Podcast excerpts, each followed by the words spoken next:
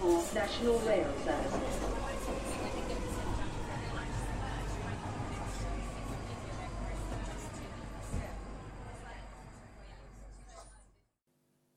Bine te-am regăsit în stația Londra. Eu sunt Manuel Cheța de la manuelcheța.ro și tu asculti podcastul Un român în Londra. De data aceasta suntem la episodul numărul 48, unde vom vorbi despre slugarnicii de la CNCD, despre libertatea de exprimare și despre alegerile locale din UK. În momentul de față este 21 mai 2018 și înregistrarea o fac într-o zi de luni, cam pe la 8 seara. Înainte nu precizam în mod normal orele și data, dar este bine să introduc aceste detalii pe post de, să zicem, considerent istoric. Așadar, haideți să ne bucurăm de o zi de luni glorioasă și să vorbim puțin tel pe seama unor subiecte interesante în România, dar și în UK.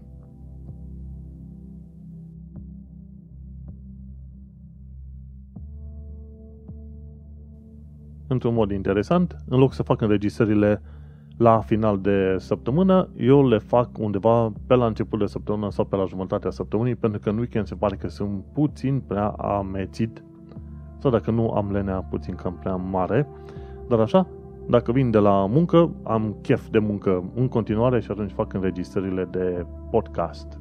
Înainte de orice, haideți să trecem la niște anunțuri de uh, ajutor public, cum se zice, Public Announcement Services, ceva de genul ăsta, știi? Și vreau să îi salut pe cei de la My Romania Community. Ei au sărbătorit pe data de 20 mai, respectiv ieri, Ziua Internațională a Copilului, cu teatru de păpuși la acest uh, grup. A avut loc pe 20 mai, adică ieri, între 1 și 3 jumătate, la Newham Catholic, Newham, uh, Newman Catholic College, Catholic College. În caz că nu știi, My Romania Community e unul dintre, e unul dintre grupurile din uh, Londra care încearcă să facă un uh, grup uh, sau o comunitate, o coeziune între românii din UK. Un alt lucru interesant de pomenit este cei, evenimentul organizat de cei de la Work Rights Center. Este un grup non-profit care ajută tot felul de oameni pe probleme de muncă. De obicei, Work Rights Center se întâlnesc uh, sâmbătă la Brent Library, unde ajută oamenii cu tot felul de întrebări. Pe, iar pe data de 2 iunie are loc un eveniment numit Free Parallel Workshops for Adults and Children, EU Citizens, și ține domeniul principal sau subiectul principal al evenimentului este My Family's Rights in the UK și bun de știut care sunt drepturile familiei tale în UK și are loc la Brent Civic Center. Cod, zip code este HA90FJ în Wembley. Dar e suficient să cauți Brent Civic Center și are loc uh, sâmbătă pe 2 iunie între 2 și 4 seara, după masă, pardon. Un uh, alt eveniment interesant este făcut de către cei de la o carte pentru diaspora și are loc tot la Brent Civic Center, numai că în data de 9 iunie, sâmbătă, practic la o săptămână după ce are loc evenimentul de la Work Rights Center, și acolo se are loc o întâlnire cu scriitoarea Simona Antonescu. Cine este interesat să întâlnească pasionați de citit, se poate duce la evenimentul locate pentru diaspora și întâlnire cu scriitoarea Simona Antonescu în data de 9 iunie între 12 jumate și 3 seara, după masă, pardon, la Brent Civic Center. Hai că încă n-am terminat, mai avem încă un eveniment de povestit. Este vorba despre piesa de teatru numită Amantul Înșelat, cu Sorin Misi, Misirianțu și Ion Isaiu. Are loc uh, duminică pe 10 iunie 2018 la ora 5 seara. Evenimentul în sine are loc la Casa Românească din uh, Londra pe Sevastopol Road, numărul 2, N90 Edmonton Redbridge. Uh, Amantul înșelat. Cine este in... interesat de piesa asta de teatru poate să meargă acolo. Acum un fel de disclaimer. În mod normal, toți oamenii aceștia ar fi vrut ca eu să fiu la evenimentele respective, însă în cele mai multe cazuri nu merg, pentru că prefer să stau pe acasă. Într-adevăr, modul meu în care vreau să particip la asemenea evenimente sau să le promovez sau să îi ajut este să vorbesc în podcast, să dau share pe Facebook sau să scriu niște articole sau un show notes despre ei. Cel mai des asta voi face. În rare ocazii voi participa în persoană la evenimentele respective, dar, cum am zis, în uh, rare ocazii. Sunt, uh, sunt alte priorități pe care le am în uh, plan și atunci prefer totuși să promovez evenimentele astea frumoase prin intermediul podcastului.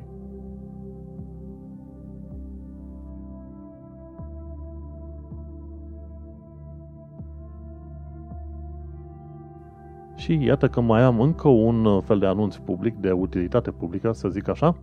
Este vorba despre o carte pe care am citit-o de curând și pe care o recomand și o recomand de câteva săptămâni bune tuturor oamenilor cu care am ocazia și care întreabă ce cărți ar, ar trebui să citească.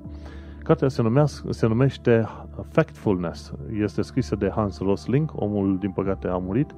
Era foarte bătrân când a început să scrie cartea și a, a scris-o împreună cu uh, Fiusu și cu Ginere, uh, cu nora sa, doamne sfinte, cu fiul și cu, uh, cu nora sa. Și cartea Factfulness ne vorbește despre lumea de astăzi, așa cum este ea, cu bune cu rele. În principiu, ne vorbește despre un trend îmbucurător care apare de-a lungul decenilor. Și, în mod normal, am fi obișnuit să spunem că viața pe planeta asta nu se îmbunătățește, ci din potrivă este din ce în ce mai rea. În schimb, cartea Factfulness se ocupă de altceva, se uită la date. Și se uită foarte bine să compare, de exemplu, cum este viața unui om de astăzi cu viața unui om din urmă cu 3, 4, 5 decenii. Concluzia generală este că de-a lungul decenilor, nu de la un an la altul, dar de-a lungul decenilor, se observă o serie de îmbunătățiri foarte îmbucurătoare în toată lumea. Și atunci, în sine, cartea asta te invită ca tu să privești lumea într-un ochi critic și să nu consideri că este din, din prima ori rea, ori bună, ci să te uiți foarte bine la tot felul de uh, date și informații pe care ar trebui să-ți bazezi tu opiniile. Așa cum am scris în articol, Factfulness este o carte care nu îți servește optimism pe tavă. Cu date luate din statisticile ONU și verificări de la fața locului, Hans Rosling face un rezumat al lumii și al modului în care evoluăm către o societate mai bună. Și acum vine o întrebare. Cât la sută din fetele din țările sărace termină patru clase? 20% din fetele sărace, 40% sau 60%? E bine, răspunsul este 60%. Dar în urmă, în urmă cu ceva decenii era de numai 20%. Și pe măsură ce țările și oamenii de rând încep să aibă mai, mult, mai mulți bani, educația și sistemul medical devin mai bune, iar o viață mai bună duce la, o, la familii cu mai puțini copii. Un lucru interesant pe care o să-l veți în carte este că mitul general că oamenii săraci fac copii pentru că nu au altceva de făcut este doar un mit. Opusul este valabil. În zonele defavorizate, mulți copii mor și din cauza vieții grele, părinții au nevoie de mai mulți copii care să ajute la munca din jurul casei. Și o viață mai bună duce, indiferent de țară, religie sau naționalitate, la familii cu mai puțini copii. Și asta ar trebui să ne aducă aminte când zicem, de, de exemplu, despre țiganii din România, că fac foarte mulți copii și că ei fac copii sau familiile sărace din România fac mulți copii pentru că uite-te la ei, fiind săraci, altceva n-au, n-au, n-au altceva de făcut decât să facă copii. Adevărul este puțin diferit și ceva mai nuanțat și cartea asta, Factfulness, o să îți dea un văl de pe ochi așa deoparte, prin care să înțelegi până la urmă că condițiile proaste de viață vor duce la familii cu mai mulți copii. Și atunci s-a observat că indiferent de religie sau de naționalitate, dacă condițiile de viață devin din ce în ce mai bune, familiile vor începe să aibă mai mulți copii și își vor dori ca acei copii să fie trimiși la școală, să fie mai educați, mai moderni și așa mai departe. Și cartea asta spune că majoritatea populației de pe planetă nu este săracă, ci trăiește în, într-un nivel mediu de viață. Extremele în care îi spune că sunt o mulțime de oameni extrem de săraci, e bine, nu, nu se mai ajunge în punctul ăla.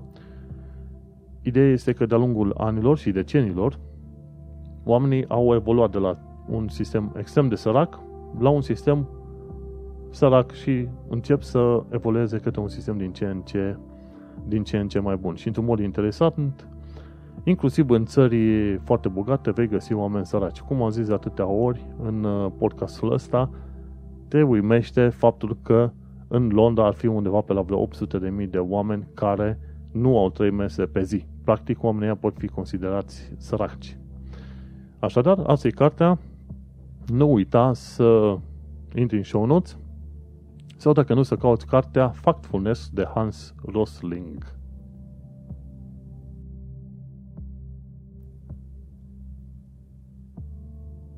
Și hai să, acum să vorbim puțin de el despre slugarnicii de la CNCD și despre libertatea de exprimare. Pe mine m-a interesat să aflu, inițial podcastul am vrut să-l numesc Curvele de la CNCD, însă, dat fiindcă promovez o serie de evenimente și oameni de bun simț și așa mai departe, ei ar fi fost deranjați de expresia respectivă, deși eram perfect în temă să vorbesc și nu ar fi existat vreo lege să-mi interzică să zic curvele de la CNCD. Însă am preferat ca titlul să-l mențin ceva mai uh, politicos și să zic slugarnicii de la CNCD. CNCD e Consiliul Național de Combatere a Discriminării. Ce s-a întâmplat? La un moment dat, cei de la Times New Roman au avut un articol inflamator, insul, uh, aproape insultător, aș putea zice, depinde de cum te uiți la situațiile astea, uh, destul de greu de digerat și care, bineînțeles, forța libertatea de exprimare extrem de mult. Într-un cuvânt, ai putea spune că articolul ăla era în sine o, o chestie execrabilă, uh, dar, în schimb, este în limitele libertății de exprimare. În articolul ăla spunea că curva lui Dragnea era învățată de către cei 4.000 sau câți oameni sunt în PSD, cum să facă o anumită activitate mai bine. Și adevărul e că, într-adevăr, fiind la limita exprimării, CNCD s-a hotărât ca într-un timp de record să anunțe că dă amenzi extrem de mari celor de la Times New Roman. Ce trebuie să ținem cont este faptul că Times New Roman nu este manelcheța.ro sau ceva. Times New Roman este un site de satiră. Și atunci, în momentul în care iei în serios orice se scrie pe Times New Roman, tu dai dovadă de o prostie monumentală. Dacă Times New Roman te-ar înjura mâine, singurul lucru care îl poți face și cel mai simpatic și deștept lucru să-l faci este să îl ignori, pur și simplu. Pentru că în momentul în care bagi în seamă și iei de bună ceea ce zice un site care spune clar că este un site de bancuri, în momentul respectiv creierul tău devine un banc. Și ce s-a întâmplat? Cei de la CNCD s-au hotărât să anunțe că dau amendă celor de la Times New Roman pentru un articol inflamator, insultător și așa mai departe. Aparent, câteva femei din PSD s-au simțit discriminate când au citit articolul respectiv. Și acum rămâne ca o video Eftimie de la Times New Roman să dea în judecată în persoană direct câțiva indivizi de la Consiliul Național al Combaterii Discriminării. Pentru că se pare că CNCD-ul ăsta este folosit de către PSD ca un fel de instrument din asta de cenzură politică în țară. Și dacă știi, știi câte ceva de libertate de exprimare, ultimul lucru pe care vrei să îl faci tu ca stat este să cenzurezi uh, discursul uh, liber. Și ceea ce au făcut ei pe acolo cu teoretica aia amendă care încă n-a venit, este să cenzureze uh, exprimarea liberă. Mai ales că nu discutăm de un uh, site care, sau un blog care teoretic nu vorbește de glume, cum este asta de față, ci discutăm de un site de satiră. Știi? Și a, a, la un moment dat am făcut comparația cu ceea ce a făcut CNC de față de TNR cu ceea ce a făcut uh, teroriștii musulmani cu Charlie Hebdo. Practic este aceeași idee. Libertatea de exprimare, printre altele, le permite oamenilor să prezinte idei opuse credințelor tale și le permite să folosească și o anumită formă de exprimare pe care n-ai putea să o accepti. De exemplu, cei de la care au făcut atentatul de la Charlie Hebdo erau supărați de o imagine în care mai mulți zei, printre care și ăsta, nu, erau zei și profet, nu, ce era Isus, Mohamed și încă nu mai știu ce, se sodomizau între ei. Și din punct de vedere al libertății de exprimare, era perfect valabil. Uh, o asemenea chestie n-aș face nici eu, nici mulți alții, însă site-ul ăla e un site de satiră. Și în site-urile de satiră, acolo se lucrează foarte mult pe chestia de libertate de exprimare și asta ce înseamnă? Că tu te poți ofensa atunci când anumite expresii sau imagini sunt folosite, dar acele expresii sau imagini sunt în linie cu libertatea de exprimare și cu legile în vigoare, știi? Și ceea ce trebuie înțeles la chestia asta cu libertatea de exprimare este faptul că ideile, conceptele, ideologiile, religiile și multe alte chestii nu au, să zicem, protecție de niciun fel. Cu alte cuvinte, dacă tu vrei să râzi de o anumită religie, e în dreptul tău să râzi de acea religie, știi? Uh, cum o faci? La fel, este în uh, dreptul tău. Bineînțeles, oamenii aleg să fie politicoși în cea mai mare parte și atunci, bineînțeles, nu vezi atât de multe certuri pe cum erau în uh, cum a fost la Charlie Hebdo să vină cu armele pe ei, știi? Însă, însă, ce putem spune este faptul că e în dreptul tău să critici orice fel de ideologie, orice fel de idee, orice fel de religie, concepte și așa mai departe. În momentul în care te pui și dai cu bici în stânga și în dreapta pentru că tu n-ai voie să gândești sau să vorbești într-un anumit mod, bineînțeles că apar niște situații. Desigur, libertatea de exprimare ca idee are, se termină acolo unde începe, încep celelalte libertăți, cum e libertatea cum e demnitatea personală, libertatea de intimitate și altfel de, altfel de lucruri de genul. Bineînțeles, mai ales când este vorba de stand-up comedy, de site-uri de satire și așa mai departe, libertatea de exprimare acolo le permite să se întinde destul de larg în stânga și în dreapta și să critice, să vorbească și să folosească anumiți termeni pe care probabil în mod normal nu i-ai uh, folosi. Și în uh, lumina evenimentelor ăstora dintre CNCD și Times in Roman, cei de la uh, APTI, Asociația pentru Tehnologia Internetului Informațională din România, ei au făcut, cum îi zice, au făcut un ghid foarte interesant pe care l-au pus pe internet în care te învață puțin el despre libertatea de exprimare și cum se aplică libertatea de exprimare pe uh, internetul din România, pentru că cei de la PTI se ocupă în special pe chestii de uh, internet și digital. Dar uh, legat de libertatea de exprimare, la un moment dat am, am reușit să schimb câteva vorbe cu o video Eftimie de la TNR și uh, el mi-a spus că articolul 30 din Constituție este tot ce trebuie să știm, știi?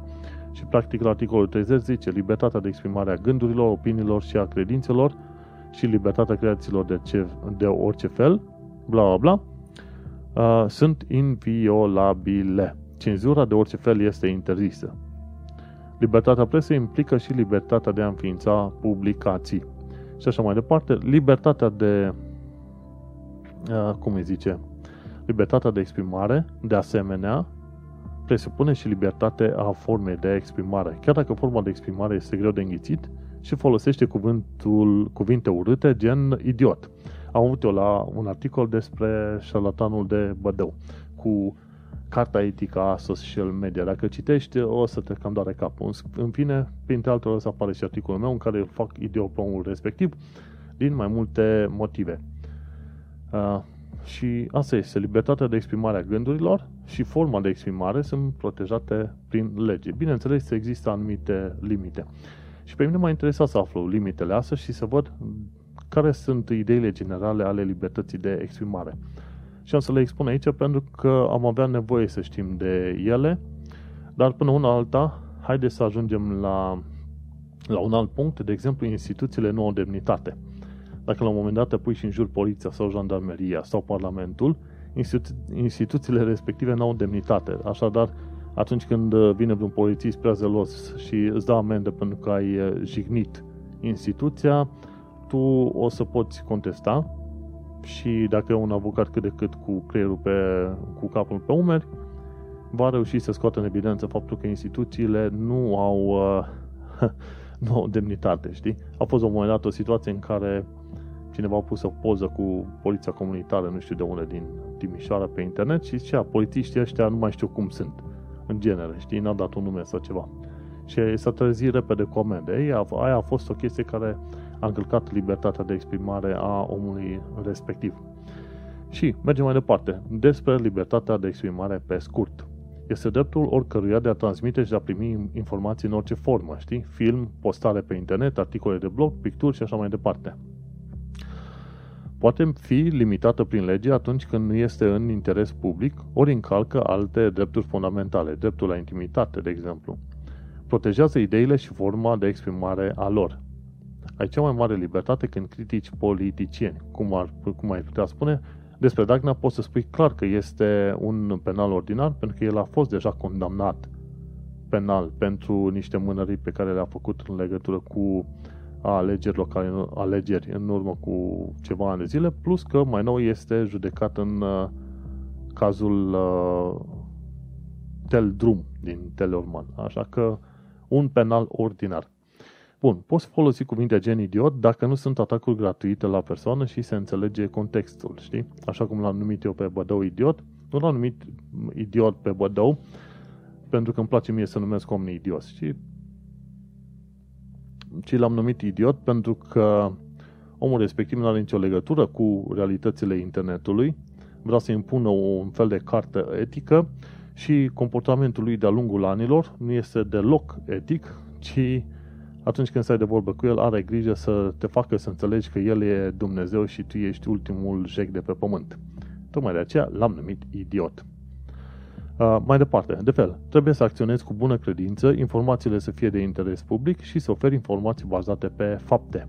Jurnalistii, jurnaliștilor li se cere să aducă ceva mai multe dovezi comparativ cu oamenii obișnuiți sau cu bloggerii, de exemplu.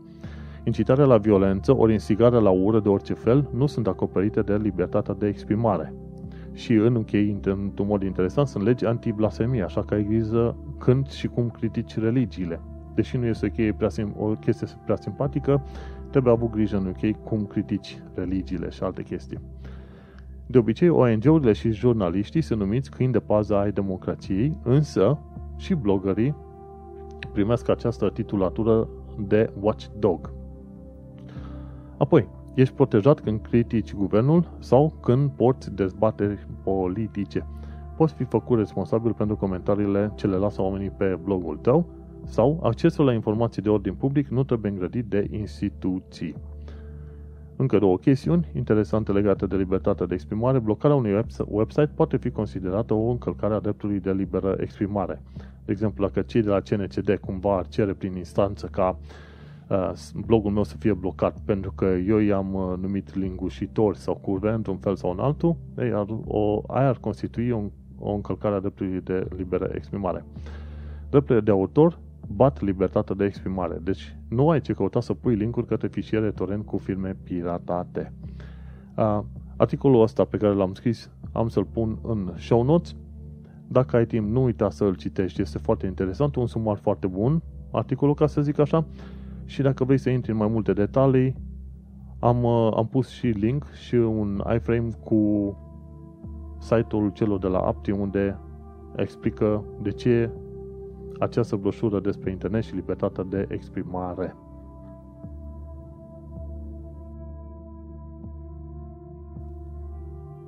Tot așa cum vorbeam de factfulness, factfulness Treaba este că lucrurile se schimbă în România. Dacă în urmă cu vreo 50 ani de zile încă este, era ok ca învățătorii la școală să dea palme copiilor, acum o asemenea chestiune este cât se poate de neiertat.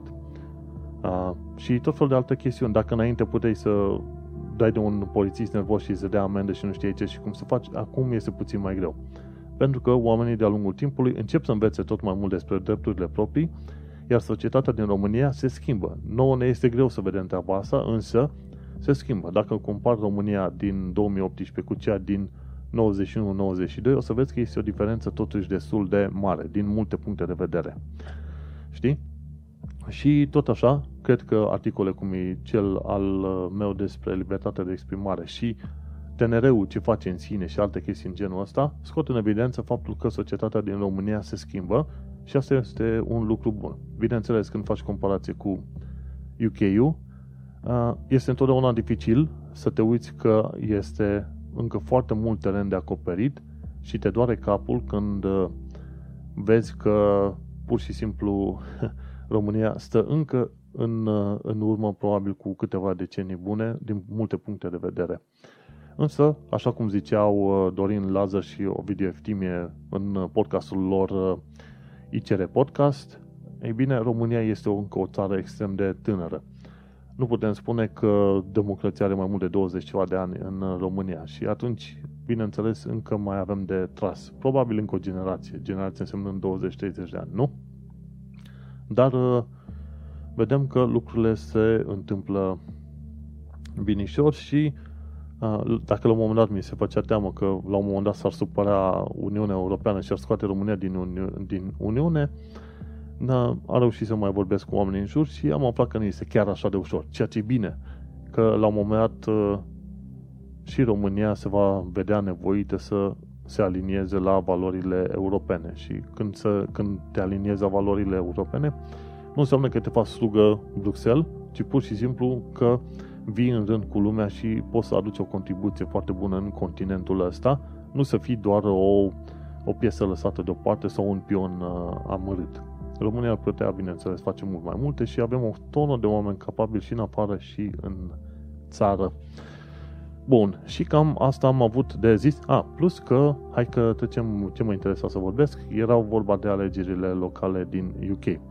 La alegerile locale din UK, cel puțin din Londra, cei de la Lib Dem cu care am votat au câștigat încă un, un district, ei au trei districte și în rest, ce mi se pare, conservatorii au șapte districte, au pierdut unul, iar cei de laburiști au restul.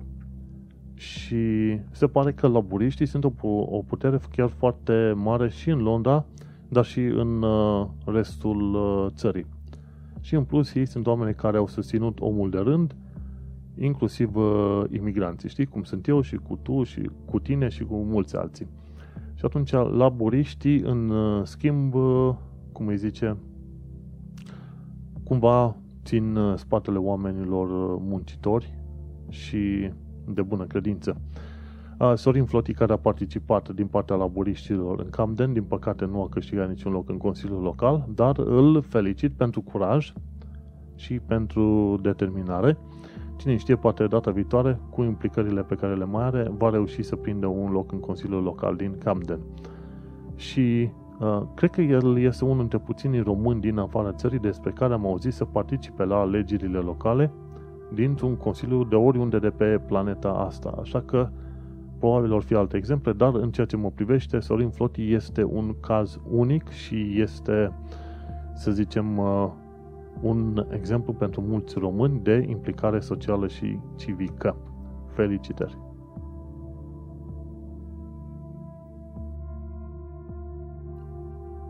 Ia ghici. Ei bine, eu am uitat să precizez faptul că acesta este singurul podcast românesc din diaspora. Probabil cândva în uh, istorie de-a lungul, cine știe, decenilor și veacurilor, cineva va descoperi podcastul ăsta salvat pe un hard undeva la Amazon sau cine știe prin, uh, prin ce server și zice, băi, uite o piesă de istorie foarte interesantă. Și deși acum ascultă, cred că vreo 10, 15, 20 de oameni, o să ajung uh, foarte celebru poate peste 100 de ani de zile. Vorba, am vorbit despre puțin despre istoria societății românești și cea din UK în, uh, la începutul secolului 21. Așadar, primul, uh, pardon, nu primul, ci singurul podcast românesc din uh, diaspora. Dacă sunt altele, te rog, anunță-mă, mi-ar plăcea să iau legătura cu oamenii și să văd ce fac. Acum hai să trecem și noi la partea de știri, pentru că vorba au trecut două, aproape trei săptămâni de zile și cred că te-ar interesa să mai afli și ceva știri din uh, Marea Britanie, din UK. Ce am aflat pe 8 mai marți? Am aflat că s-a dat o lege specială pentru cei care se duc în uh, casele astea părăsite, cum ar fi Squatters Law, Uh, și, dar fiind că noua asta lege nu, nu îți mai permite într-un mod atât de ușor să te duci într-o casă părăsită, teoretic părăsită, ei bine, foarte multe persoane au fost obligate să părăsească uh, cazele astea, casele astea teoretic părăsite. Ce se întâmplă? În UK există o lege conform căreia, sau există o lege conform căreia dacă într-o casă proprietarul n-a mai stat mai mult de, ce știu, un an și ceva, tu te puteai duce acolo să începi să plătești taxe și impozite și puteai sta acolo liniștit fără ca poliția să vină să te dea afară. Au schimbat puțin legile și nu mai este permis așa ceva. Și ce se întâmplă? Ci că în 2012, când înainte să se introducă schimbarea asta la lege, vreo 75 de oameni au fost condamnați pentru, uh, cum să zic, uh, folosirea abuzivă a unor uh, imobile. Comparativ cu 6 oameni anul trecut. Și ce e interesant este că o bună parte uh, dintre oamenii ăștia care au fost uh, dați afară din casele astea teoretic părăsite erau români. Știi? Și o bună parte din ăștia români, uh, adică 70 de asemenea români, au fost aduși în fața justiției din 2012 în coace. După aia mai erau o altă parte de, dintre cei care au fost duși în fața judecătorului au fost polonezi, vreo 58, și pe 10 lituanieni și 9 spanioli, printre care mai erau și 58 de uh, britanici care ocupau aceste case în mod, uh, uh, să zicem, abuziv. Uh, nu știu ce să zic, acum numărul de 70 de români este foarte mic comparativ uh, cu numărul de 500 de români care ar fi în UK. În schimb, este trist că și un număr din asta de oameni, de români, a ajuns să stea în mod ilegal în casele din, uh, din UK. Păcat. Mergem mai departe. Aflăm că au apărut o serie de bănci digitale. Și printre ele am văzut că la muncă se vorbește despre Revolut.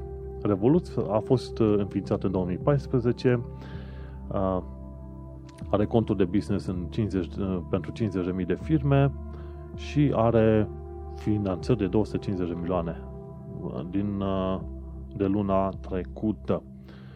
Și nu, nu te poți uh, împrumutat de bani de la Revolut, însă ce poți face, îți, îți faci un transfer de bani din banca ta normală în contul celor de la Revolut și poți să primești un uh, card Revolut. Și ci că merge. Și teoretic mai e Tide, e Atom Bank, Oak North Bank, mai sunt bănci din astea digitale, complet digitale. E un concept interesant și sunt sigur că va prinde teren pentru că, uh, cum îi zice, băncile, băncile clasice da, încă, încă au ceva de acoperit în ceea ce privește, să zicem, tehnologia din ziua de astăzi. Bun, mergem mai departe. Ce aflăm? Aflăm că până prin 2022 un artist vrea să ilumineze tot, uh, majoritatea podurilor de peste Tamisa din Londra.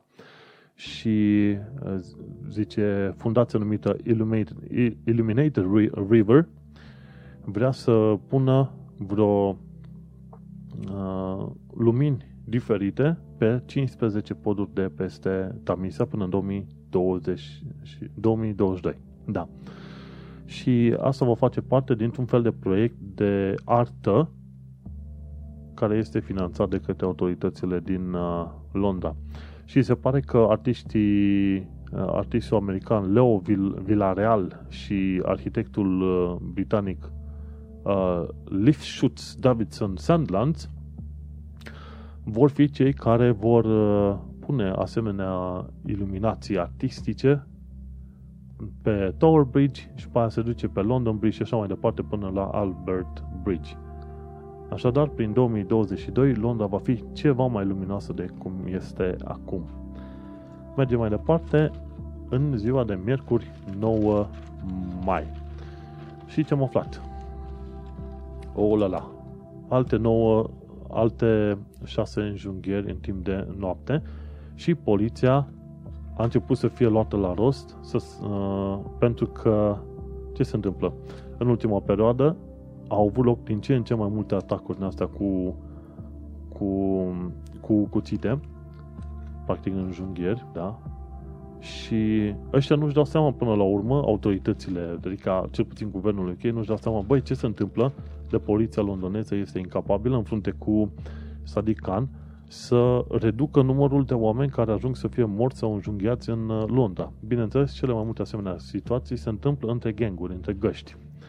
Se duc unii pe alții, se înjunghie, se împușcă și așa mai departe. Dar uh, se pare că tacticile poliției de până acum nu prea au ajutat și este posibil ca și tehnica lui Sadiq Khan să nu fie ajutat, pentru că Sadiq Khan el vrea să reducă numărul acțiunilor stop and search. Pentru că, în opinia lui, erau foarte mulți copii de negri targetați și se considerau, să zicem, în modul ăsta discriminați. Știți? Și au zis, mă, mai puțin stop and search. Și rezultatul unui stop and search care nu, nu se mai face cum se făcea înainte, uite, mai mulți oameni morți. Așadar, prietenul nostru Sadikan se zică mersi pentru mulți oameni care au mai murit. Bineînțeles că atunci când se făceau verificările astea, erau și oameni opriți degeaba în uh, multe ocazii. Am și la muncă un coleg de meu, omul este din Kenya, este un om super simpatic sau ceva, dar uh, pe la vremea când se făceau stop and search la sânge, fusese oprit de îi ieșea ochii din cap și zice, bă, mă săturasem la o vreme cât mă opreau ăștia pe stradă. Dar pe de altă parte, uite că nu mai opresc așa de mult uh, pe stradă și uite-te că numărul de înjunghieri a crescut într-un mod... Puh. Oricum, poliția și a tras atenția și pe Twitter și peste tot prin orice medie, zice, băi, chestia asta, atacurile astea dintre ganguri, nu este numai o chestie de, de uh, atitudine sau acțiune polițienească, ci trebuie să fie implicată întreaga comunitate, de la autoritățile, adică din primar, până la comunitate și părinți și așa mai departe în zonele în care se întâmplă treburile astea. Din ce am înțeles, uh, din lipsa unor fonduri, a fost uh, eliminate tot felul de uh, case din astea, nu de pionierat, dar ceva de genul ăsta, știi, unde se întâlneau copii din tot felul de cartiere și făceau împreună activități educaționale.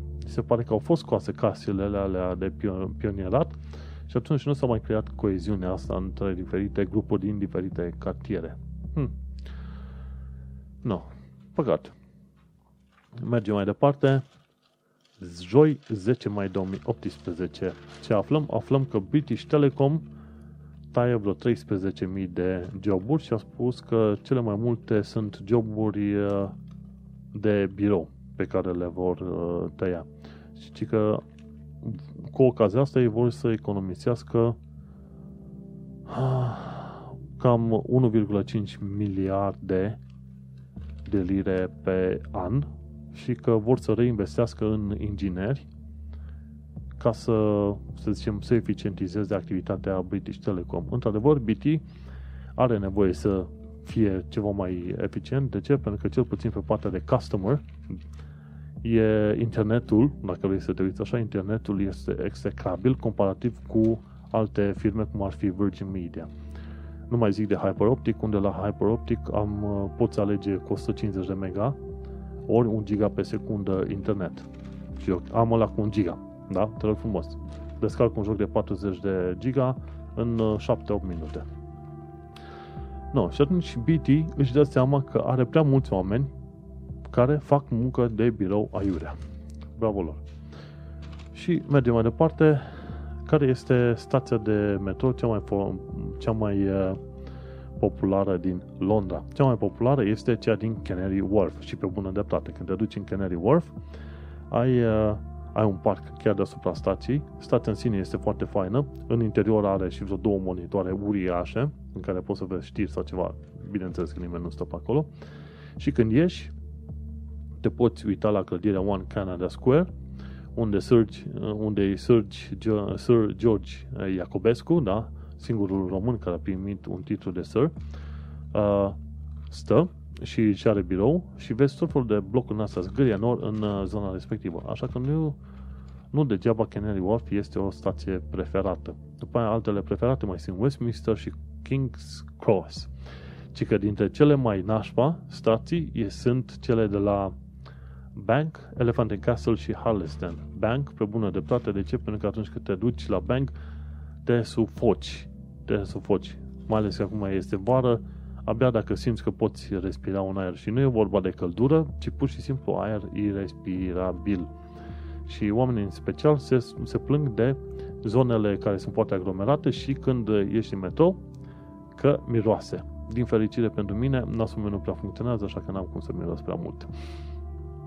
Și spuneam aici tot fel de chestiuni, ce nu le place oamenilor în, în metrou.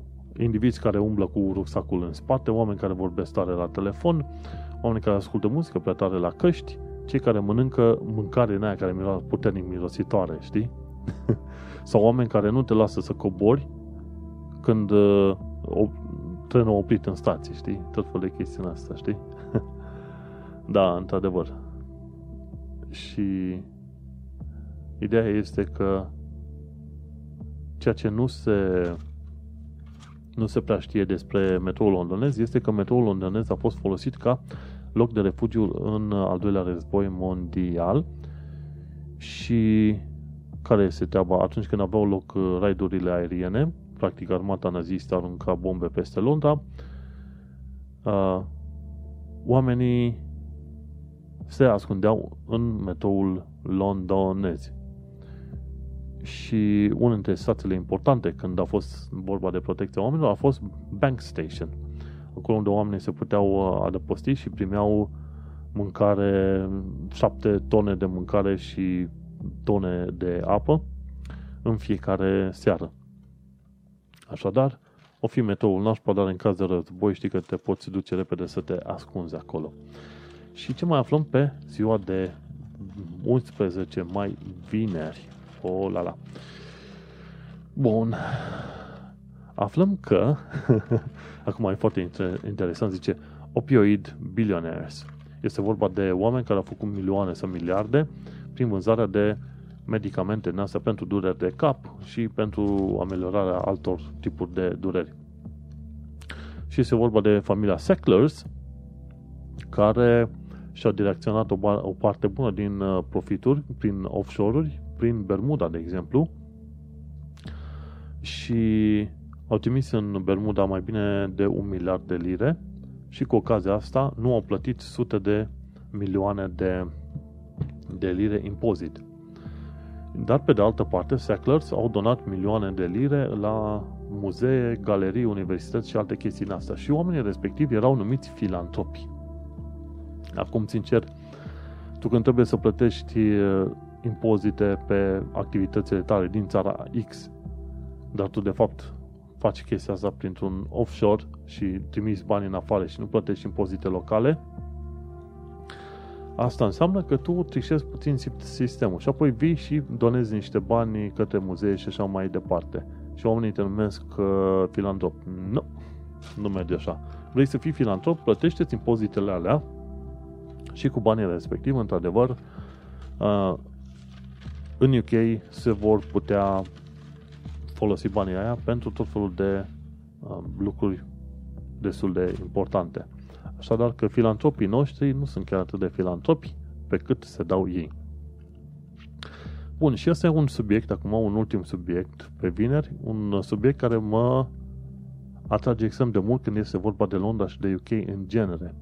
Este vorba de oameni tineri care au ajuns milionari. Pornind de la 17 ani până la 25, 29, 30 de ani de zile, oameni tineri care, datorită mediului stabil de afaceri din UK, au reușit să-și ridice ceva firme. E vorba de Joshua Stevens, care are în retail 30 de milioane. Uh, Alex Loven, echipamente de sport 55 de milioane. Nick Daloisio, internet 20 de milioane. Și este vorba de o serie de cazuri de oameni, de antreprenori tineri, care au fost ajutați de un mediu de afaceri stabil și au venit cu o idee bună, au aplicat-o foarte bine și în felul acesta ei au fost recompensați cu averi destul de măricele. Și nu aș putea zice probabil același lucru despre România. Să zicem, îți deschizi o firmă în România, cum ai putea să te gândești că îți desfășori activitatea peste 5 sau 10 ani de zile? Dacă te duci să te angajezi în România la interviu și te întreabă ce ai să faci peste 5 ani de zile, răspunsul cel mai clar ar fi, bă, nu știu, pentru că nu știu cum dacă o să fie cadrul legislativ din țara asta și ce drag de legi se mai schimbă și cum se mai schimbă pe, pe aici. Pentru că n-ai o stabilitate, știi? Să, să te duci la interviu în România și să te întrebe ce o să faci peste 5 ani de zile, mi se pare cea mai mare tâmpenie ordinară. Oamenii care întreabă chestia asta în interviu merită să cineva să ia scaunul de sub ei, cel care merge la interviu, și să le dea în cap fiecare. Ia 5 ani, ia 5 ani, ia 5 ani. Pentru că sunt desproști. În România nu au un cadru atât de stabil încât să poți întreba ce dacă faci peste 2 ani, dar minte peste 5 ani de zile, știi? Și în fine, mergem mai departe.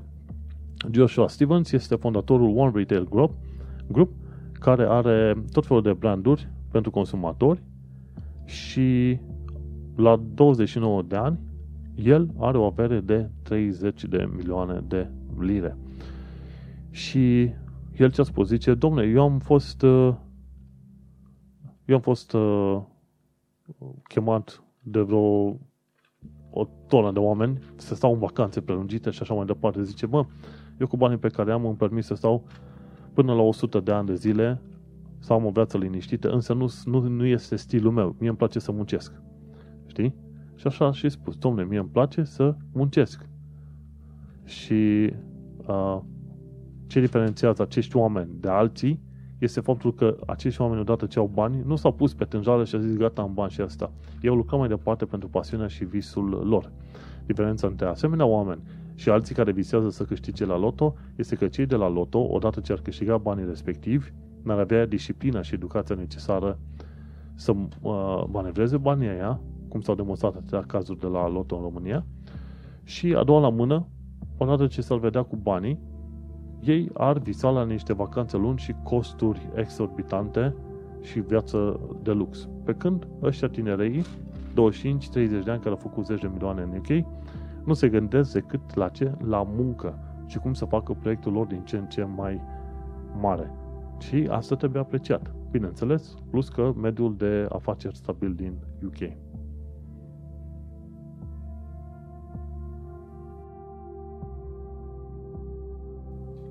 Cred că am mai zis la un moment dat, atunci când te duci și citești pe ușile unor firme, că 728 sau 1450 sau 1775, aia n-au greșit datele, alea nu sunt adresa, adică 1700, numărul 1000, Sada Tudor Vodă, numărul 1750, nu, 1750 e anul în care a fost făcută firma aia.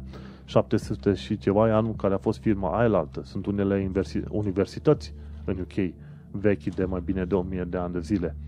Și asta vorbește, spune ceva despre mediul și stabilitatea din UK. Uh, asta e o chestie care trebuie învățată din capul locului. Bun, ce aflu? Că Sainsbury și asta uh, se pare că se vor uni, nu? Mamă!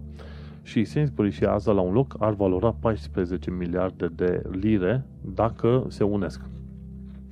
Iar asta mi se pare că este, să zicem, varianta britanică a gigantului Walmart din SUA. Uh, și acum ce se întâmplă? Ăștia de la, de la Sainsbury și de la asta au spus că dacă li se permite să unească, cum îi zice, uh, cele două firme, ei promit că vor scădea prețurile să fie competitive cu cele de la Aldi și de la Lidl, de la magazinele germane. Aldi și Lidl au, cred că doar 1, 2 sau 3% din toată piața. Majoritatea în UK este Tesco, după aia Sainsbury's, după aia Asda. Ei, dar adevărul este că atunci când m-am dus la Asda la cumpărături, prețurile au crescut cu 8 până la 20%. Asta nu sunt, pre- nu sunt creșteri mici, sunt creșteri foarte mari. Și atunci eu n-aș merge pe promisiunile astea de la Sainsbury și de la Asda, că ei vor scădea prețurile. Domne, când uite-te la ei, deja au crescut prețurile cu 20% la tot felul de produse pe care eu le cumpăr. Nu știu cum e la voi, dar eu la asta cel puțin am observat o creștere de prețuri și eu observ foarte greu chestii de genul ăsta, pentru că de obicei mă duc și iau pa, pa, pa, pa, că le arunc și gata. Dar când m-am uitat la niște prețuri, hopa, ceva nu este bine, adică 10-20% în plus, ăștia sunt nenormale. Bun, a, bine, gândindu-te la modul rece, cu salariul de aici, o creștere de 10-20% la costul mâncării celei și alte chestii nu este o, o treabă extrem de dureroasă cum ar fi în România. Însă, totuși, este enervant. Bun. Ce se întâmplă dacă totuși ai vreo 4 milioane de lire? Ei bine, cu 4 milioane de lire te poți duce să cumperi o anumită săduță din Londra. Și pe săduța respectivă sunt vreo 20 de clădiri. În, pre, în principiu, tot felul de ateliere de lucru. și ce se întâmplă? Dacă te duci în uh, Radle Mews, în Islington, poți să cumperi cele 20 de clădiri și cu strada, cu tot, pentru numai 4 milioane de lire. Uh, săduța respectivă a aparținut unei familii timp de 8 decenii, iar uh, familia respectivă vrea să vândă întreaga stradă și toate proprietățile de acolo și niciodată în istoria, să zicem, uh, vânzării de imobile din Londra nu s-a pomenit ca să se vândă o, o întreagă stradă. Bineînțeles, săduța asta, în, în principiu, inițial a fost uh, Radle Mews. Mews înseamnă grajduri, da? Era un, o zonă de grajduri pentru animale. Cum acum nu mai cai, taxiuri cu cai și așa mai departe, toate clădirile respective au fost transformate în ateliere și magazine micuțe. Și dacă cumperi asta cu 4 milioane de lire, poți să vinzi în câțiva ani de zile cu 8 milioane de lire, odată ce uh, investești banii și reușești să faci niște lucruri ceva mai atractive pe strada aia. Dar uite-te că, în caz că vrei să știi cum, cât costă o stradă cu clădirile de pe ea, uh, Radal Muse, 20 de clădiri, 4 milioane de lire. Cred că dacă te uiți undeva prin buzunar, găsești tu vreo 4 milioane de lire. Ascunși bine. Bun. Câți bani se cheltuie pentru... Câți bani cheltuie home office pentru a pregăti un plan de acțiune în privința, cum îi zice, Brexitului. Și în principiu este vorba de bani dați unor firme private pentru a oferi tot felul de consultanță. Și Home Office a plătit cam vreo 21 de milioane de lire până acum pentru tot felul de studii de impact. Și acum nu. Se pare că DEFRA au fost o serie de instituții din, uh, din UK care au plătit uh, consultanță privată. DEFRA a plătit vreo 2,7 milioane, DXE 1,9, HMRC, HMRC 680.000 de lire, bla bla bla. Home Office a plătit cel mai mult pentru că a angajat o tonă de firme din astea și rezultatul final este că uh, Home Office este nepregătit în ceea ce privește impactul pe care îl are Brexit asupra UK. Bine, părerea mea personală este că cu sau fără consultanța asta, UK vrea să iasă, UK va ieși din uh, Uniunea Europeană și indiferent de situațiile care sunt, la un moment dat se va redresa. Pentru că până una alta UK nu este chiar uh, o țară pe care să o uiți sau să o ignori și uh, încă are un cuvânt foarte mare de spus în, din toate punctele de vedere. Așa că, indiferent de situație, deal, no deal și alte chestii, UK totuși va va ajunge la suprafață. Chiar dacă nu imediat, totuși uh, uh, are stabilitate și puterea necesară să, să descurce. Mergem mai departe. Mm, ce aflăm la secțiunea de Homes and of, uh, Property în ziua de uh, 2 mai? Oh. Haha, le-am încurcat pe asta. Trebuia să fac invers. Eu merg înapoi în timp. În loc să merg din, din trecut în prezent, merg înapoi. Foarte bine. Uh, Știrile în sine sunt uh, încă relevante și ce spune? Atunci când, uh, când te muți într-un nou loc, să fii foarte atent și la vecinii tăi. Aici, în articolul ăsta de la Homes and Property, spune, domnule, ce se întâmplă cu proprietarii care își bat joc de chiriașilor. Și adevărul este că eu am o problemă foarte mare cu proprietari și cu agenții care își bat joc de, de chiriașilor. Și sunt situații în care nu te uiți foarte bine și te poți duce într-un loc unde e cu mochete în toată casa, dar când ai mochetă la o, la o parte, sunt numai gângănii de desubt sau e pe după dulapuri găsești grasie sau alte chestii, știi? De aia, de fiecare dată când te duci undeva într-o chirie, uită-te la cele mai mici puncte și punctulețe și de preferat să nu te muți într-un loc. De cele mai multe ori este bine să nu te lași în uh, promisiunile proprietarului că va, va rezolva sau că va uh, a, asigura reparațiile alea. Nu. De cel mai multe ori trebuie să consideri de fiecare dată când te duci într-o chirie, consideră proprietarul de, de rea credință, inclusiv agenția. Și atunci când ai observat o problemă, consideră că ei nu o să vrea să o rezolve și pur și simplu scapă de ei, du-te mai departe. O, o știre foarte interesantă, Matt Wahlberg, în caz că n-ai auzit de el, este un actor celebru de la Hollywood și și-a deschis un restaurant în Covent Garden. Matt, pardon, Mark Wahlberg. Uh, și în Covent Garden el și-a deschis un uh, restaurant, se numește... Uh, cum dacă se numește, mă, frate? Uh, a, îi zice Wahlberg's Burger Bar. E barul de burger de la Wal, a lui Wahlberg. Burg. Uh, și el spune că acolo va fi managerea de către fratele lui și dacă îți iei un anumite tipuri de meniu, tu poți să ceri la un moment dat să stai de vorbă cu Matt Wahlberg. Și Matt, Mark, pardon, Mark Wahlberg, uh, el a jucat și într-unul dintre cele mai noi filme, uh, astea cum îi zice, uh, uh, Transformers, care avea cică o fică tânără de vreo 17 ani, blondă și dusă cu pluta etică. Oricum, el spunea că dacă plătești, îți iei un anumit uh, meniu, la un moment dat poți cere ca să vorbești cu el. Știi? Și asta e vorba de ocazii speciale, cum e petrecere de, de căsătorie, de nuntă, de, de căsătorie, de naștere și așa mai departe. Poți, poți cere să vorbești un minut cu Mark Wahlberg la un ecran. Practic, faci o legătură prin Skype și schimbi două vorbe cu el. Mark Wahlberg are un burger bar în Covent Garden. Genial. Ce mai aflăm? Aflăm așa. Uh, în UK, în caz că nu știi, pe anumite sectoare se pun uh, limite de imigrație, cel puțin când este vorba de venit din afara Uniunii Europene. Și ce se întâmplă? Atunci când uh, sunt prea multe cereri de imigrare și prea puțină ofertă în UK, uh, începe să se aplice un prag minim de salariu. Și atunci zice, mă, prima oară stabilim un prag minim de 30.000 de lire pentru cei care vor să vină, să zicem doctori, neurologi, ce vrei tu. Dar dacă totuși sunt prea mulți oameni și 30.000 se spune pentru NC sau firme private. Uh, și 30.000 este vorba de salariu care ar urma să-l uh, primească cel care vine încoace, știi?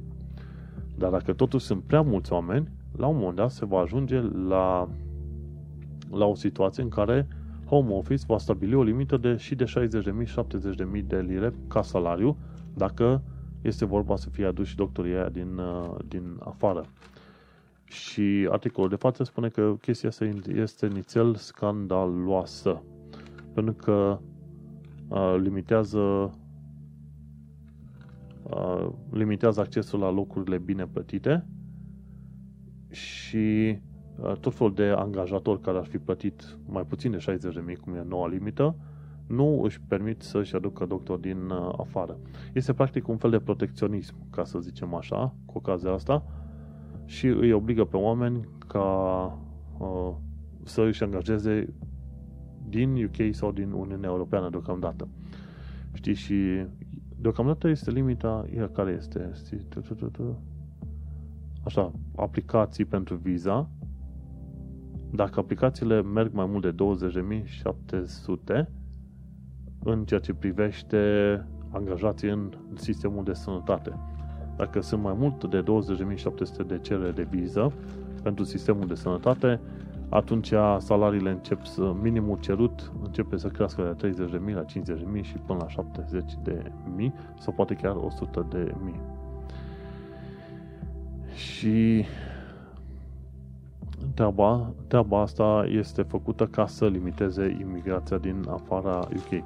Chiar a fost o ceartă de curând, ziceau, domnule, avem nevoie de oameni angajați în sistemul medical și nu putem aduce pentru că ni se cer salarii prea mari. Uh, tot legat de asta cum îi zice, de landlords, ci că uh, chiriașii din Londra ajung să plătească în total 300 de milioane pentru tot felul de reparații în locurile în care se mută. Pe de ce? Pentru că landlord zic că plătesc și nu le mai plătesc, chiar chiriașii de acolo zic, rămâne, rămâne ca ei să asigure reparațiile alea, costurile reparațiilor, dacă vor să stea într-un loc uh, cât de cât decent. Ceea ce este foarte trist. Și ajungem din nou la treaba asta, este că uh, dacă vezi că este o chestie în regulă și promite că rezolvă, nu mai sta, ci pleacă într-un alt loc, pentru că omul ăla nu va rezolva. Și ce zice, uite, 2000 de chiriași din Londra au participat la un, uh, uh, la un sondaj din asta și au spus că 7% au așteptat mai bine de 3 luni de zile pentru tot felul de reparații, cum s-a întâmplat și aici la noi. Și 11% au spus că au așteptat mai bine de o lună. Și așa s-a întâmplat. Inclusiv aici unde sunt eu, cu agenția asta Chase Evans. Dacă ai de lucrat cu Chase Evans, uh, evito ca să-ți fie și ție puțin tel mai bine. Uh, și au durat multe luni de zile și acum boilerul este stricat. Trebuia să aducă un nou timer ca ăla să închide, să deschidă boilerul la anumite ore stabilite și n-au făcut treaba asta de două luni de zile. Te, te, ți se face și scârbă să le mai trimiți e mail a nu știu câta oară și ei să se facă că lucrează, dar în schimb să-ți ceară bani, știi? La un moment dat am întârziat cu o zi cu plata și mi-au trimis e-mail. Domnule, vezi că ai întârziat cu o zi. Păi, cura voastră voi când întârziați săptămâni sau luni întregi când e vorba să faceți ceva, ce se întâmplă, nu? Și uh, na, o să văd. În viitor, uh, dacă o să plec de aici, când o să plec, am să evit cei Evans ca capul măr stricat, știi? Bun. Și ultimul articol este vorba de alegerile locale. Lib Dems au avut cât de cât un uh, punctaj bunicel nu extrem de bun, dar nu, bunii. Cel, cel puțin pe Tower Hamlets n-au câștigat, aici unde sunt eu. Ei au câștigat în schimb pe, cum îi zice, uh, în la, într-un, uh, undeva în sud-vestul uh, Londrei. Hm, să le fie de bine. În Tower Hamlets au câștigat laburiștii. Laburiștii. Și într-un mod interesant, eu când m-am dus acolo să votez, că am fost și eu la votul local, nici măcar buletinul nu ți-l cere, nu nimic. Spune numele, bifezi pe acolo, te duci, votezi și îți vezi liniștit de viață. Hm. Au, un, uh, au un alt sistem și sunt un alt gen de oameni pe aici.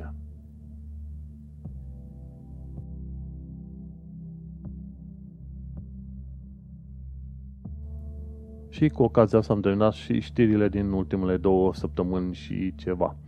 Între timp a avut uh, nunta lui uh, prințului Harry și cu Meghan, cu Meghan Markle.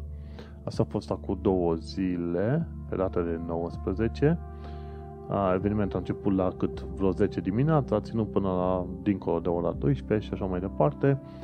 Uh, prințul Harry și Meghan Markle acum sunt numiți duce și ducesă de Sussex. Sussex e o zonă din sudul Londrei și mi se pare că duce și ducesă de Sussex nu au mai fost de mai bine de 100 și ceva de ani, chestii de genul ăsta. Și în mod efectiv uh, cum le se spune munca lor sau cum, cum le să spui tu jobul lor va fi cel de prinț prinț și prince, prințesă. Și cu ocazia asta Meghan Markle nu mai are voie să fie să facă un alt job decât cea de prințesă și practic se participă la tot felul de evenimente moderne, caritabile și așa mai departe, dar nu mai are nevoie să fie actiță conform normelor uh, a regalității britanice. Hmm, treaba lor. Să fie sănătoși, la mulți ani, a, va trece foarte mult timp până când Harry, dacă va ajunge vreodată rege, e, e greu de spus, pentru că el este undeva în uh, cam al șaselea în uh, linia succesorală și înaintea lui sunt trei copii mici care nici n-au trecut de vârsta de 5 ani de zile, mi se pare. Uh, și așa că Harry probabil nu va ajunge niciodată rege, nici nu a fost interesat vreodată să ajungă rege. Însă, pe de altă parte, se pare că e fericit cu Meghan Markle și să fie sănătoși. Și cu ocazia asta am terminat și știrile. Am zis ce am avut de zis. Dacă ai completări, sugestii, comentarii, nu uita să intri pe manuelcheța.ro și să ne auzim cu bine pe data viitoare. Să nu uiți, acesta este podcastul Un Român în Londra. Este găzuit de către mine, Manuel Cheța, de la manuelcheța.ro.